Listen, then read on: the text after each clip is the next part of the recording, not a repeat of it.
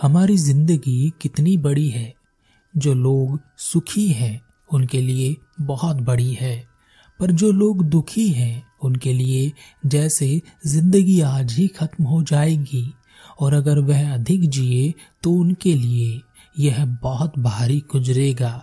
हम सभी अपनी ज़िंदगी में कभी सुखी होते हैं तो कभी दुखी होते हैं, बुद्ध कहते हैं। कि कभी भी अपने सुख में, अपनी खुशी में इतने खुश या सुखी मत हो जाओ कि तुम भूल ही जाओ कि जीवन का सत्य क्या है। और ना दुख में इतने निराश हो जाओ कि जीवन जीना ही भारी हो जाए। परंतु हम यही तो करते हैं। जब आप सुखी होते हैं तो हम लोगों से कहते हैं, क्या है ज़िंदगी? इस ज़िंदगी में सब कुछ बहुत आसान है। बहुत आसानी से आप जो चाहते हैं, पा सकते हैं। हम अपने नियम भी बताते हैं कि ऐसे करो, वैसे करो। लेकिन जब आप खुद दुख में होते हैं तो ऐसे नियम ढूंढना चाहते हैं, ऐसे मंत्र पाना चाहते हैं, ऐसे रास्ते ढूंढना चाहते हैं कि जीवन में सुख आ जाए। तब आपको सारी दुनिया तो सुखी नज़र आने लगती है, परंतु खुद का जीवन ऐसे हो जाता है कि जैसे आज ही खत्म हो जाएगा। आपकी कोई सुनता नहीं, आपकी कोई मानता नहीं। जो लोग सुख में साथ थे और आपकी तारीफ़ करते थे, वही आपकी बुराई करने लगते हैं। आप में कमियाँ निकालने लगते हैं, आपको छोड़कर जाने लगते हैं। ऐसा लगता है जैसे सारी दुनिया हमारे खिलाफ हो गई है। कोई हमें नहीं समझता, न कोई हमें सुनना चाहता है, न किसी को कोई फ़र्क पड़ता है। तब ऐसी दुनिया में रहने का मन नहीं करता। इसलिए हम में से बहुत से लोग डिप्रेशन में चले जाते हैं। कुछ अपनी ज़िंदगी तबाह कर लेते हैं या कहीं की मौत को गले भी लगा लेते हैं। पर एक राज की बात यह सब भूल जाते हैं।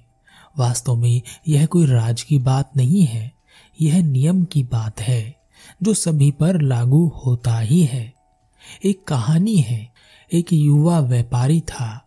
वह अपने व्यापार में बहुत सफल था। लोग बाग उससे व्यापार के लिए सलाह लेने आते थे।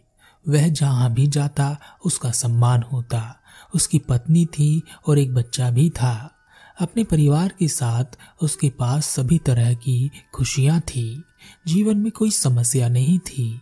वह लोगों को अपने नियम बताता कि कैसे वह अपना जीवन चलाता है। कैसे उसके जीवन में खुशियाँ हैं। वह हमेशा अपने रिश्तेदारों, मित्रों और अनेक लोगों से घिरा रहता। सबका व्यवहार उसके लिए ऐसा था कि जैसे सब उसके शुभ चिंतक हों, पर मनुष्य को कभी भी अपना सुख या खुशी ज़्यादा दिन हजम नहीं होती। इसलिए वह अपने लिए खुद दुख पैदा करता है, जिसका कारण उसका अहंकार बनता है। वह यह समझने लगता है कि वह जो भी करेगा सब सही होगा और उसके हिसाब से होगा। इसी तरह इस व्यापारी ने भी अपने जीवन में खुद दुख उत्पन्न कर लिया। वह एक लड़की पर मोहित हो गया। धीरे धीरे वह अपने परिवार से दूर होता चला गया और उस लड़की के नज़दीक आ गया। अब उसे परिवार के पास सुकून नहीं मिलता। उस लड़की के पास ही मिलता। अब उसके घर में धीरे धीरे दुख बनने लगा। पत्नी और बच्चे दुखी रहने लगे। उसका ध्यान व्यापार से हट गया। उसे व्यापार में धीरे धीरे नुकसान होने लगा और जिस लड़की पर वह मोहित हुआ था, वह भी उसका उपयोग ही कर रही थी। उसने उसे अपने झूठे प्रेम में फंसा कर उसका व्यापार धन दौलत सब अपने नाम कर लिया। जब तक उसे होश आया कि वह क्या कर रहा है, बहुत देर हो गई थी। वह एक बहुत बड़े कर्जे में डूब चुका था। अपने किए गए कर्मों के लिए उसने अपनी पत्नी से माफ़ी मांगी। पत्नी ने उसे माफ़ कर दिया, परंतु दुनिया माफ़ नहीं करती। जो लोग उसके आगे पीछे घूमते थे, अब वही उसकी बुराई करने लगे, उसे मूर्ख और पागल बताने लगे। वह अपने आप को दोबारा खड़ा करना चाहता था, इसलिए वह उन रिश्तेदारों, मित्रों और लोगों के पास गया, जो उस पर अपनी जान छिड़कते थे, और किसी ने उसका साथ नहीं दिया, बल्कि उसे दो चार बातें सुनाकर बाहर का रास्ता दिखा दिया। उसके घर पर रोज कर्जे वाले आते, उसे भला बुरा कहते, गालियाँ देते।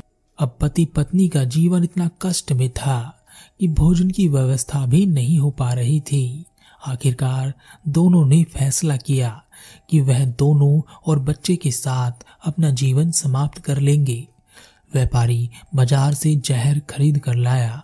पत्नी ने भोजन बनाया और उसमें जहर मिला दिया। पत्नी बच्चे को वह भोजन खिलाने ही वाली थी कि उसके द्वार पर एक गुरु पधारे। उन्होंने भिक्षा मांगी।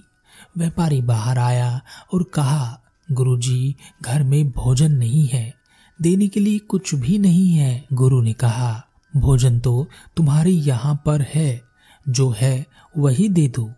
व्यापारी ने कहा, गुरुदेव, भोजन तो है, पर वह खाने के लायक नहीं है। गुरु ने कहा, क्यों? उसमें क्या जहर मिला रखा है? व्यापारी ने कहा, गुरुदेव, आपको कैसे पता चला कि उसमें जहर मिला है? गुरु ने कहा, मैंने तुम्हें बाज़ार से जहर खरीदते हुए देखा था। तुम अपने परिवार के साथ मरना क्यों चाहते हो? व्यापारी ने कहा, गुरुदेव, यह धरती रहने लायक नहीं है। यहाँ कोई किसी का नहीं है। सब झूठे हैं, सब लालच से ही जुड़े रहते हैं। आज मेरे पास कुछ नहीं है। मैं कर्जे में डूब गया हूँ। तो कोई मेरी मदद नहीं करता। जो लोग मुझसे जीवन में सलाह लेते थे, आज वही मुझे सलाह देने लगे हैं। जीवन में अब कुछ नहीं बचा। गुरु ने कहा, क्या तुम्हारे पास कुछ नहीं बचा? व्यापारी ने कहा, बस यह घर बचा है, क्योंकि यह मेरे पत्नी के नाम है, वरना मैं तो इसे भी खो बैठता। गुरु ने कहा क्या इस घर को बेचकर तुम्हारे कर्जे चुकाए जा सकते हैं? व्यापारी ने कहा हाँ गुरुदेव, चुकाए जा सकते हैं। गुरु ने कहा तो यह बताओ कि तुम्हारी और तुम्हारे परिवार की ज़िंदगी ज़्यादा कीमती है या यह घर? व्यापारी ने कहा, मेरे परिवार की ज़िंदगी ज़्यादा कीमती है। गुरु ने कहा तो उस जहर वाले खाने को मुझे दे दो और अपना घर बेचकर अपने कर्जे चुका दो। और एक नई शुरुआत करो, व्यापारी ने कहा, आप सही कहते हैं गुरुदेव, मुझे ऐसा ही करना चाहिए।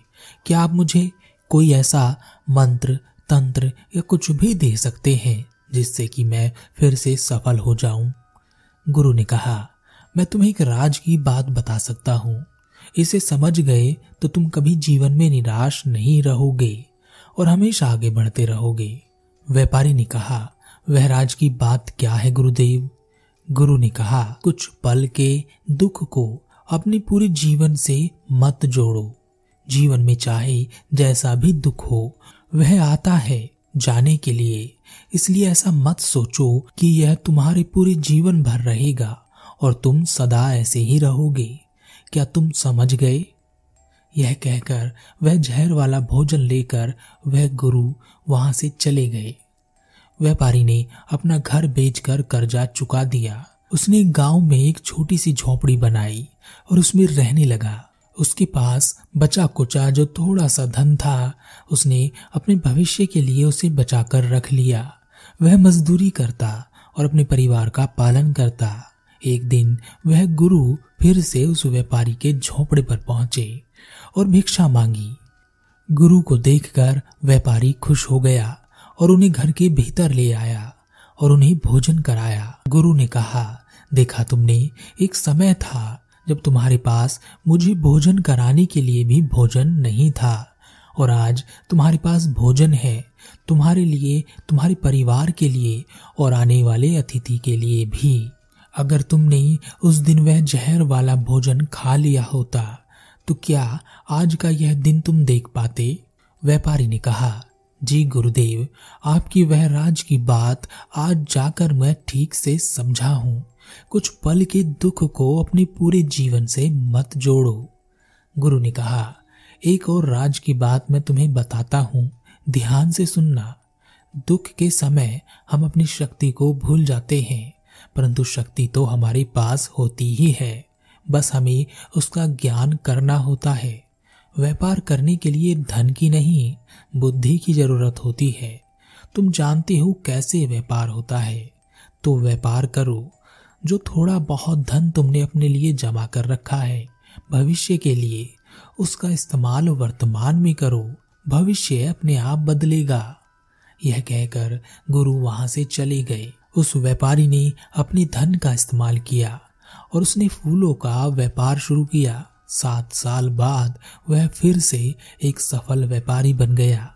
तब उसे गुरु की बातें याद आई कि कुछ पल के दुख को अपने पूरे जीवन से मत जोड़ो और वह हंसा, क्या होता अगर उसके परिवार ने जहर खा लिया होता?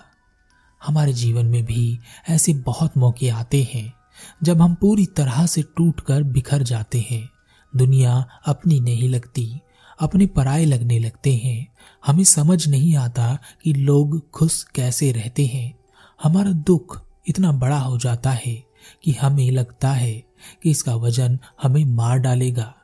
हमें आशा की कोई किरण नज़र नहीं आती, कोई हमारे पास नहीं आता। यह बताने के लिए कि रुक जाओ। जीवन बड़ा है, रास्ता लंबा है, यह ज़िंदगी कई मौके देगी। हम बस फंस कर रह जाते हैं। जैसे कोई पंछी पिंजरे में कैद हो और उसे पूछने वाला कोई ना हो, भोजन देने वाला कोई ना हो, पानी देने वाला कोई ना हो, वह तड़प रहा हो। लेकिन यह सब हमारी सोच होती है। यह सोच हमारी ज़िंदगी बर्बाद कर देती है। वह कीमती जीवन, वह कीमती शरीर, वह कीमती समय जो हमें मिला हुआ है, उसे हम बिना सोचे समझे खो देते हैं।